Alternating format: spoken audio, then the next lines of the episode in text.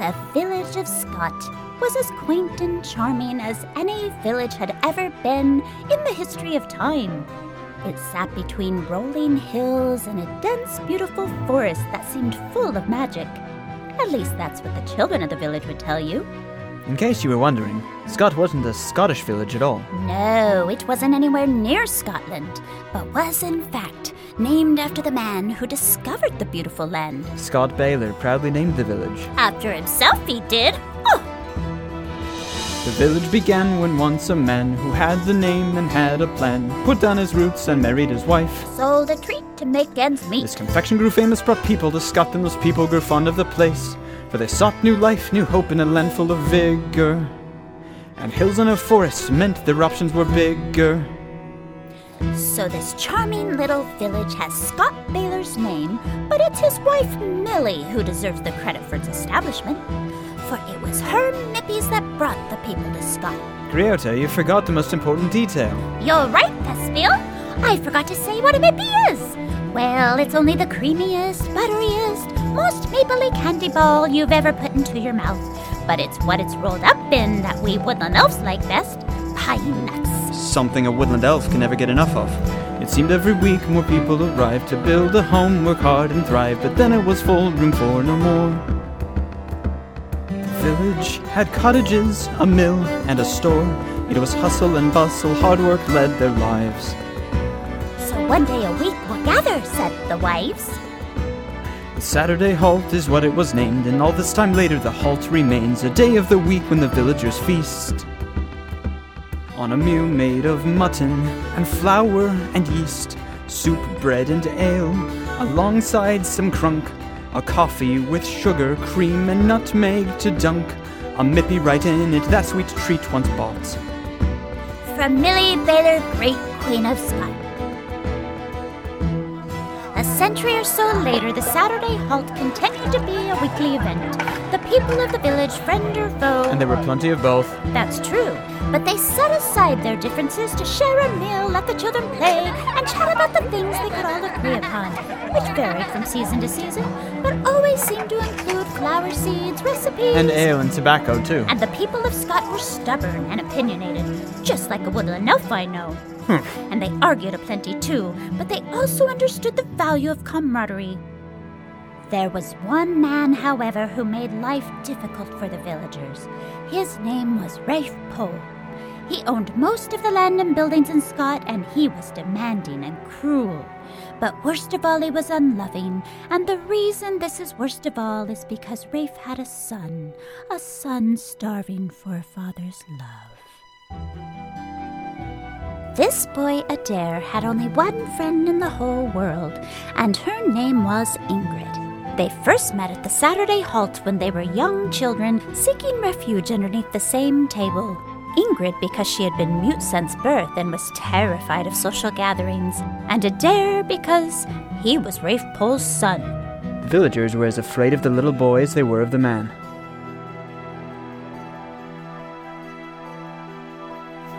These friends were just wee little ones when they discovered a place in the woods they would claim as their own. Look at this tree, Ingrid. It's the perfect spot. What should we call it? They put their two names together to name the place. Attergrid. It's perfect.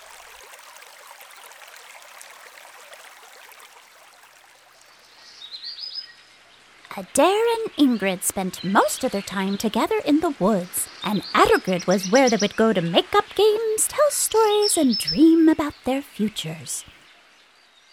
But one day, a few years later, when summer had gone and autumn had entered the forest, Adair and Ingrid were still in the woods when the sun had set, and it was then they saw something they'd never seen before. Whoa. Ing, look at that. What is it? Two balls of light are what they saw, zipping through the trees as if they owned the forest. And for two children prone to being wonderstruck, you can only imagine what this did to their imaginations. And as much as they wanted to see those extraordinary lights again, they never did. and this was Adair and Ingrid's best kept secret. No, it wasn't. We, the woodland elves, saw everything. Thespiel, why don't you go and practice your bird calls? Delighted to. And now that I have caught you up on the beginnings of Scott and its people, let's move on to the story of Adair's Christmas gift.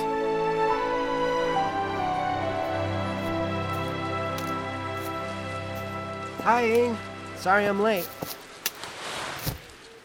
You brought cookies? Thank goodness. I'm starving. Hey, don't tease me like that. Just give me one. Fine, it doesn't matter. We have better cookies at home anyway. In fact, I think I'll leave right now and go eat some. Haha, thank you. Mmm. These are actually really good. Your mother sure can bake. Oh, you made them?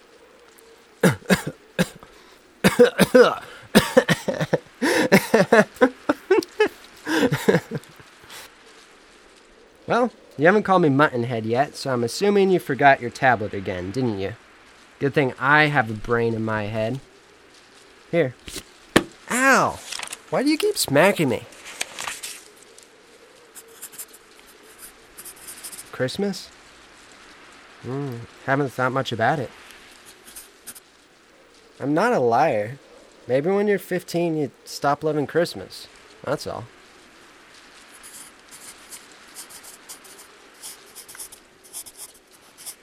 You want me to come over on Christmas Day? I don't know, Ing. It seems strange to spend Christmas away from home. Have you asked your folks if it's okay? Not for the whole day, Muttonhead, just for Christmas dinner. Oh! Well, I'll have to ask. What time? We have goose and the fixins at noon and pie and Christmas cookies after that. So, if your family eats at 4 or 5, that'll be just enough time to work all of that through my belly and start over again. Why are you laughing? Nobody with a brain in their head turns down good food. Wait, did you call me Muttonhead?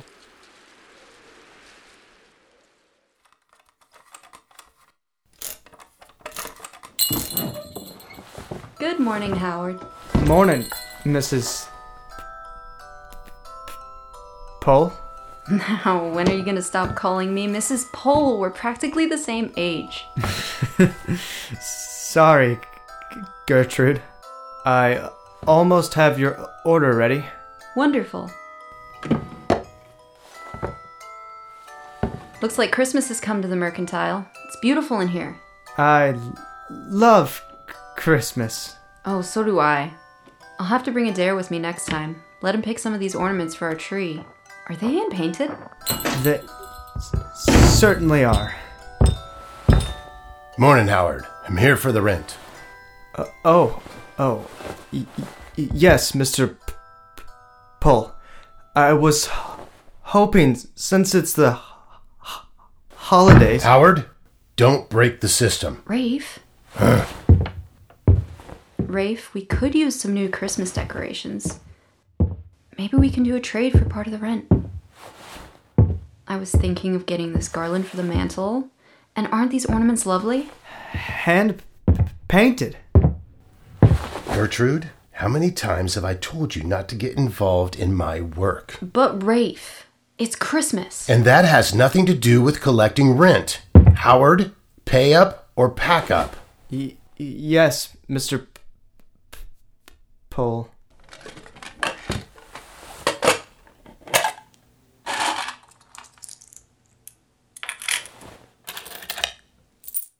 Good for another month. I'm so sorry, Howard. It's fine. You know what? I think I'll take that garland. And a whole box of those ornaments. Yes, ma'am.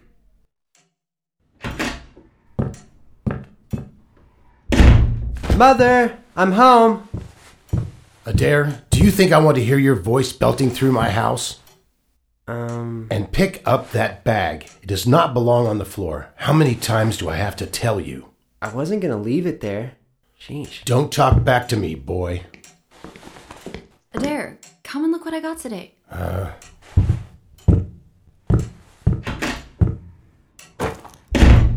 can't do anything right.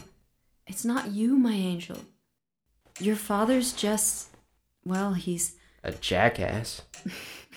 Dare. What? You turn any corner in the village and someone's saying it. but he's not someone else's father. He's not mine either. Not really. Dare, let's not get into that now. Come on, I have something to show you. The room had been decorated with the fresh garland from the mercantile.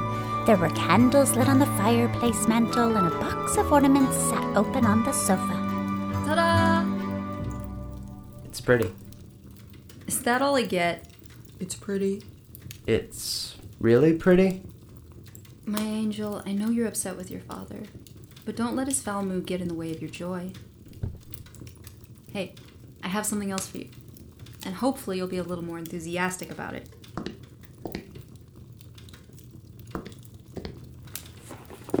What's this? Open it and you'll find out.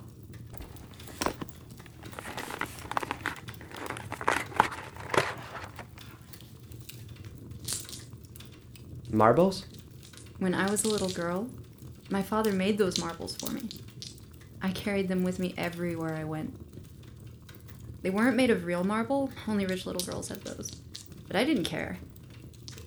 My father colored clay and made each one by hand, just for me. I want you to have them. I can't take them. Of course you can. Your father made those for you, to keep forever. Not everyone has something like that. It's my gift to you. I would give anything to have a special gift like that for my father. You have to keep them. Adair, that was the only gift my father ever gave me. You've been given all sorts of wonderful things through the years. You live in a beautiful home with good food and nice things. You have everything you've ever needed. It's not all about stuff, Mother. You don't think I know that? It's a mother's joy to give her child a good life. It's all I've ever wanted for you. It's not enough, Mother. There's something growing inside of me. It scares me. I'm becoming like him. What do you mean? I hate him. I hate my father just like he hates me. No, you don't. And he doesn't hate. No, he does. And I do. More and more every day. I know your father has a hard time showing love to you, but But nothing. He has no love. For anyone. Not even you. Can't you see that? There are things about your father that you and I may never understand, but he does provide for us, and that is a kind of love. No, it's not, Mother. And if it is, I'd rather have the other kind of love. You say that because you've never known poverty, Adair. And that kind of love you crave, it's there too. Just hidden deep somewhere.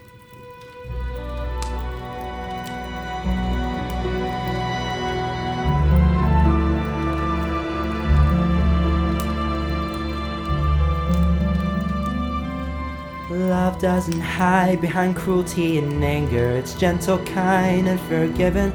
Love doesn't poke his son's back upon waking with a stick and a word that's commanding. I never chose to be his son with his fine things and money to spare. If I could choose whose son to be, I'd be any but his heir. Adair, Adair. You can't choose your parents, that's true. But good or bad, Or cruel and mad. he is the one. You are his son. Please calm down, son. Your father may return soon. Mother, you don't understand. My heart is yearning. My soul is burning. I feel it. More and more each day. Your tender heart is soft like clay. But it's molding into something wrong. It's growing hard and setting strong. Ugh.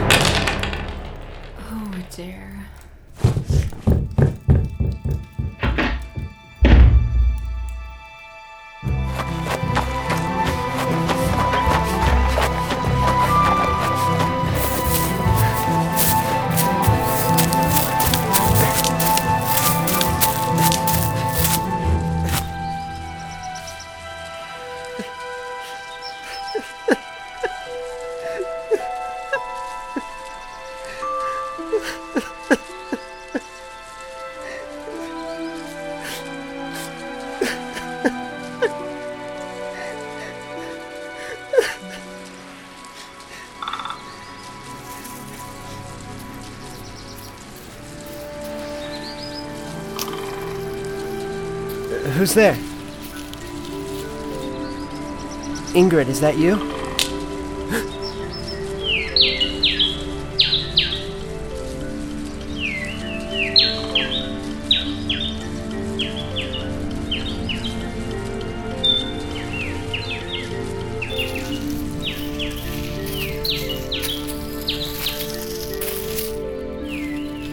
Rest, Adair.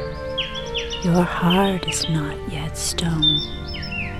The love that surrounds you will heal what is wounded inside. The woods where lulling Adair to sleep. Rest. Rest.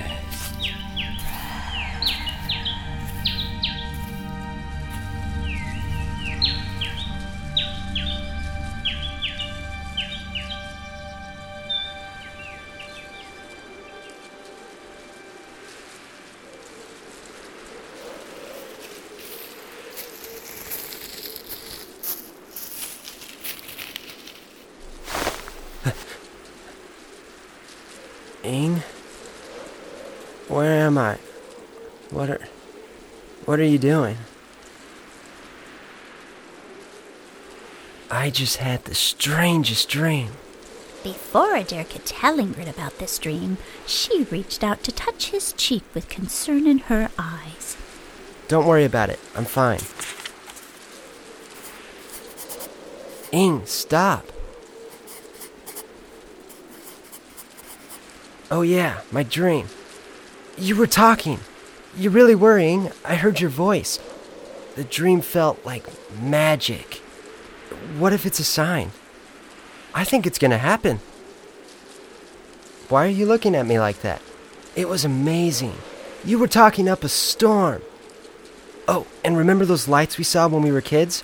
They were in my dream, buzzing around your head, like like they were anointing you queen of the forest or something. You're looking at me like that again. Are you mad at me? Why would you be mad at me? I can't help what I dream. It just all seems so real. Sometimes I wish you could talk. I mean, I'm used to it and everything, but I don't know. I guess it gets a bit lonely sometimes. So, did you find out when you're eating on Christmas Day? Ing? Hey, Ing, where are you going? Ing. Sheesh. It was Christmas Eve morning. The sun was just peeking up over the horizon, and Adair was sound asleep in his bed. Wake up, boy. In his entire life, Adair had never dared to stand up to his father. But on this morning, when he awoke to the typical jab at his ribs, the anger in his heart was so strong he couldn't silence it. Why do you do that? What did you say? I'm not some farm animal. I'm your son. Or did you forget that? Rafe? Goodness, what happened? What's wrong? Why don't you ask your son? Adair Pole, what did you do? Here, let me help you. Let me be, Gertrude.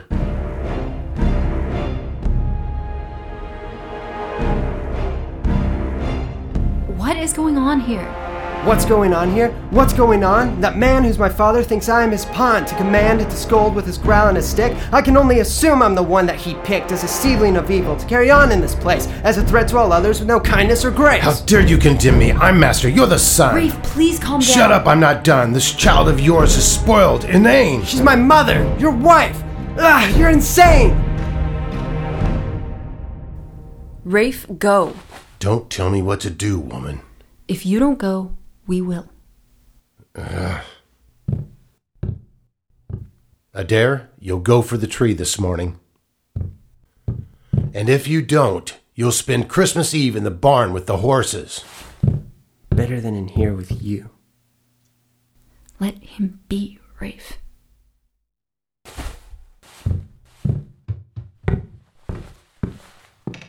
Adair, dress in some extra layers. It's cold outside.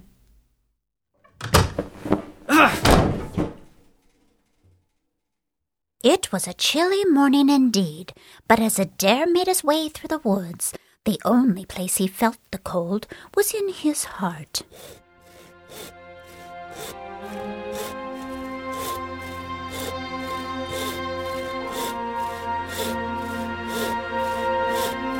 I wish I had a different life in another village. No malice or strife, but this is me with a curse on my head. A beast for a father makes me wish I were dead. My mother's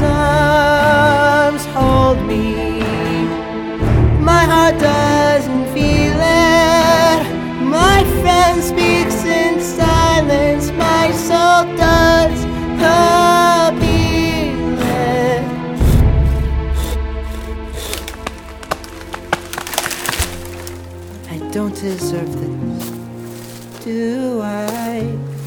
What did I ever do? Is it too much to want to be loved? Is love in this life ever true? I can't do this anymore.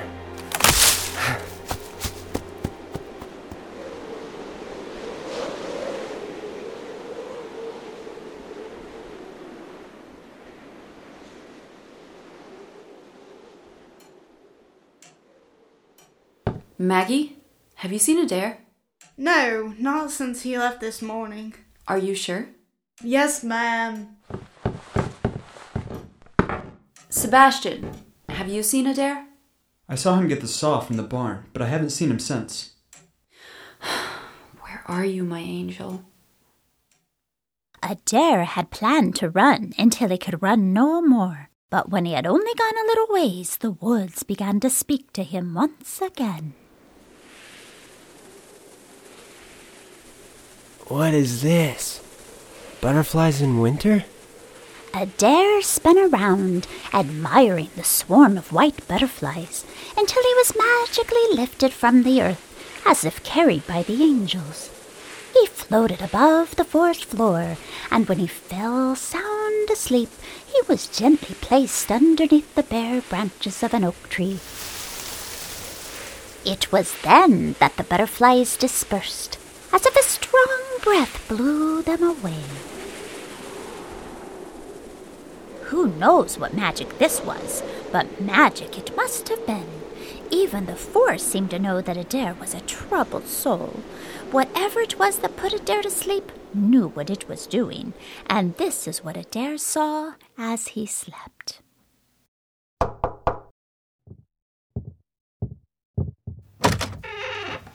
Hello, Jane. What can I do for you today? Hello, Sebastian. I caught wind of a marriage and wanted to introduce myself to the missus. I'll take care of this, Sebastian. Yes, sir. Hello, Rafe. I hear congratulations are in order. I've come to meet your wife. I baked a cake. She's not here. Oh, I have some errands. Is she in the square? I didn't say she was gone. I said she wasn't here. Oh, well, could you give her this cake and tell her I'd love to meet her? I'll give her the cake. But I want to meet the villagers, Rafe. If the villagers take a liking to you, they'll take advantage of me. The landlord's wife cannot be friends with the landlord's tenants. Please, Rafe. Do I not give you everything you need? Yes. And I'm grateful, but I'm lonely. You have the staff. That'll have to be enough. Uh, my poor mother. What Adair saw next was his mother on her knees praying beside her bed. I'm yearning for a child. Please bless me with a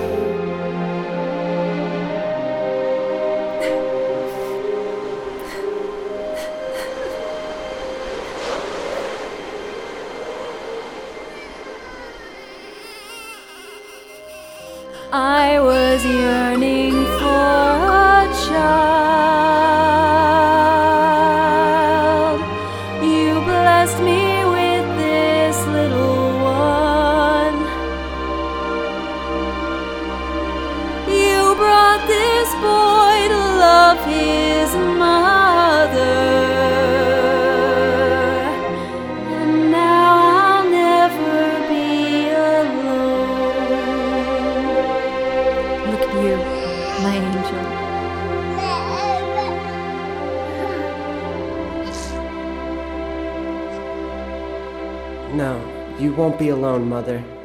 Never again. And that is what sent Adair back to his mother. But on his way, he stopped in Attergrid to see Ingrid, who, along with his mother, had been worried sick about him. And when Ingrid saw him, she hugged him hard.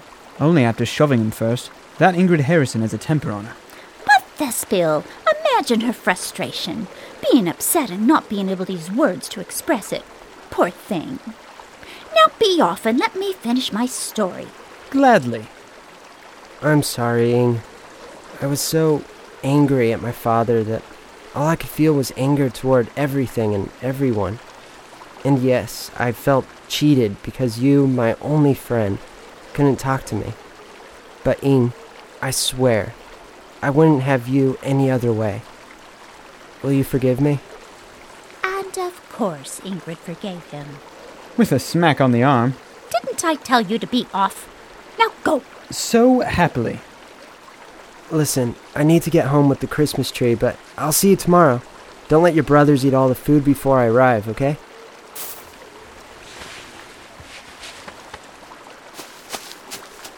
Merry Christmas Eve,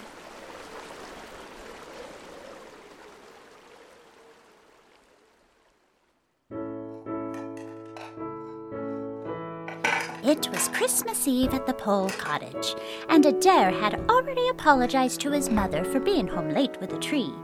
But he hadn't told her, nor did he plan to tell her what he saw in the woods, because it was something he knew he had to hold close to his heart. Sebastian, where's the box with the star? I can't find the star. I'll check the attic, sir. Mary, bring the eggnog, and don't forget the brandy. Do I ever forget the brandy? Why do you always think I'm going to forget the brandy? Ah. Mother, uh, I wondered if I could talk to you. Outside. Of course. Adair, go to the shed and get the ladder. Yes, sir. What is it, my angel?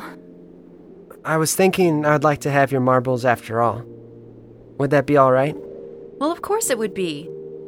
I know that father hasn't loved you like you deserve, and I'm sorry I couldn't see past my own anger. Some people can't love right, no matter how much someone deserves it. You do deserve it. So do you. I don't want to be bitter. I want to be grateful for what I have. I want to be like you, Mother. Your tender heart is soft like clay. And your love is what I'll use each day to keep the bitterness away.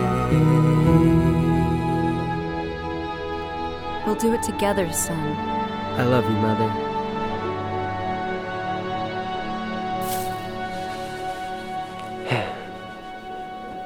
Look, it's snowing. Oh, I've been hoping for snow.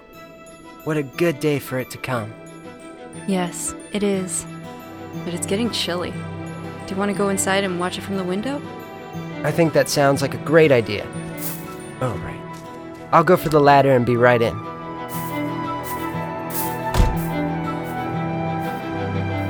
Christmas Eve at the Pole Cottage was better than Adair expected. His father was as commanding and cross as he'd ever been, but there was one moment after the tree had been trimmed that Rafe's large hand cupped Adair's shoulder for a moment, and a few words escaped his lips before he could stop them. Looks pretty, doesn't it, son?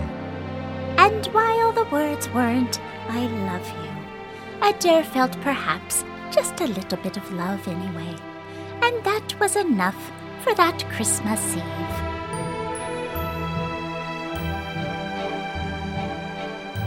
Adair's Christmas Gift is a Krafthaus presentation starring Jonas Kraft as Adair.